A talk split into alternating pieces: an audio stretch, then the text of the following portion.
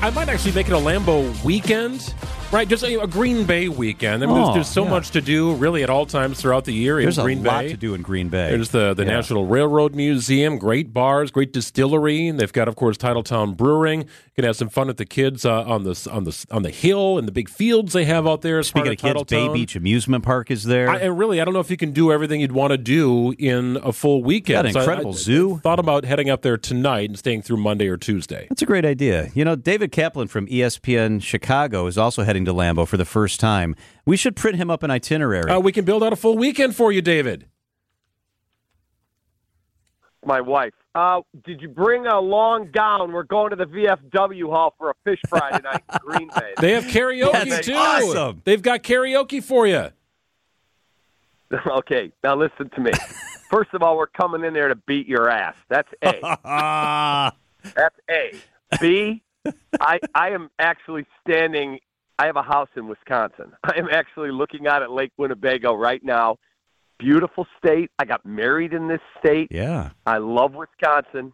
I cannot stand the Green Bay Packers. There are three teams I was raised to despise by my late father. That is the St. Louis Cardinals, number one, the Green Bay Packers, number two, and the Notre Dame Fighting Irish football team. Those three, I hope they never score another point in the history of their franchise. So you chose to have a house a little closer to Green Bay than where you work. That, I, I don't really understand that. I really like Wisconsin in the summer, being out on the lake when it's 90 degrees. There's not much better. Well, you and Justin Fields have a lot in common. Neither of you have ever started a game and beaten the Packers. This is true. The last Bears quarterback to beat the Packers, Mitchell Trubisky, Hmm. to clinch the NFC North title in 2018, 24-17 at Soldier Field. I believe Joe Philbin was your coach back then. Yeah. Matt LaFleur, I think, is 9 and 0 career against the Bears.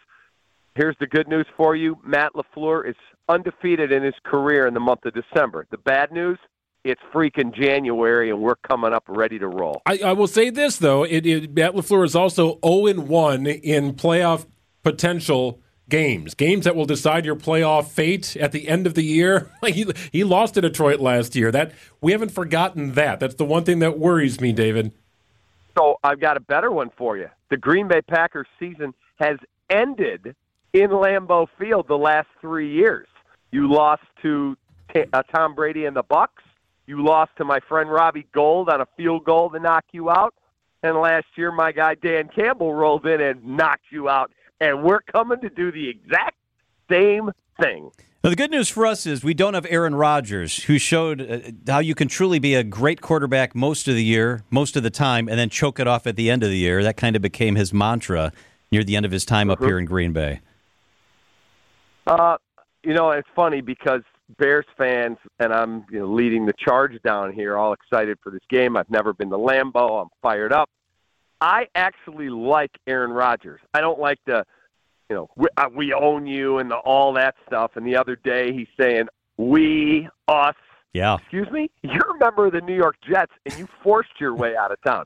So don't give me the us stuff. I don't care how good he was. But he would be, I think, a really intriguing guy to sit and talk to.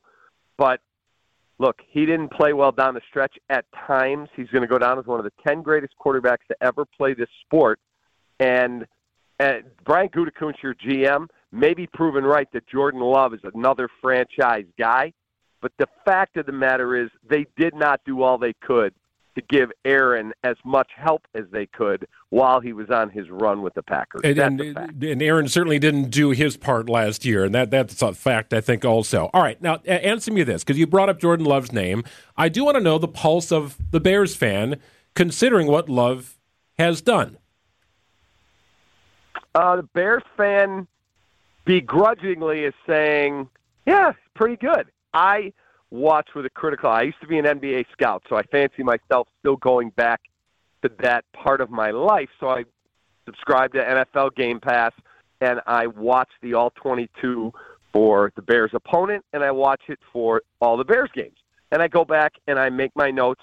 And I said, this is back in the preseason and into the start of the season and they make fun of me on my show. I go, Jordan Love, pretty good kid. And when he would struggle, my guys would walk in the show and go, "Hey, Jordan Love, pretty good kid," and they laugh at me. And now today they went, "Okay, maybe you're right. He's pretty good." Now, do I want Jordan Love over, you know, five of the best quarterbacks in football? I don't, but I do think he's a really quality player. I will give the Packers credit on this. That franchise understands how to develop quarterbacks. When they went and got Brett Favre away from Atlanta, he had some issues with Atlanta off the field. They worked and went through the growing pains. They developed him into a Hall of Famer.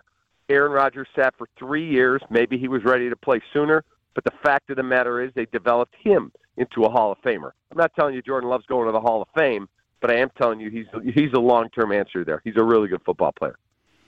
How does a franchise that likes to pretend like it's one of the best in the NFL not win a Super Bowl in almost 40 years?